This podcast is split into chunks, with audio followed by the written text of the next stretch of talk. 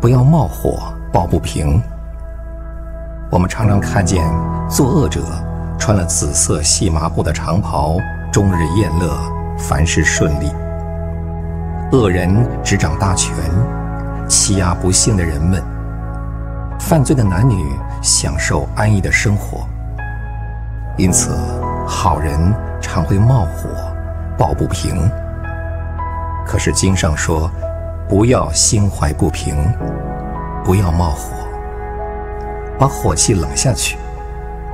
即使你的冒火是很有理由的，但是也不是一个聪明的办法。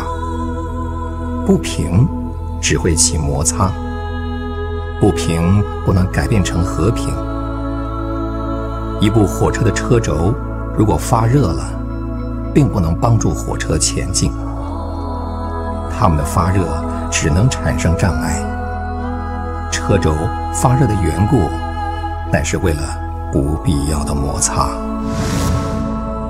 天父，心中怀了不平，就会有许多锋利的沙砾，急躁、恼恨、嫉妒、无理，一一的进来。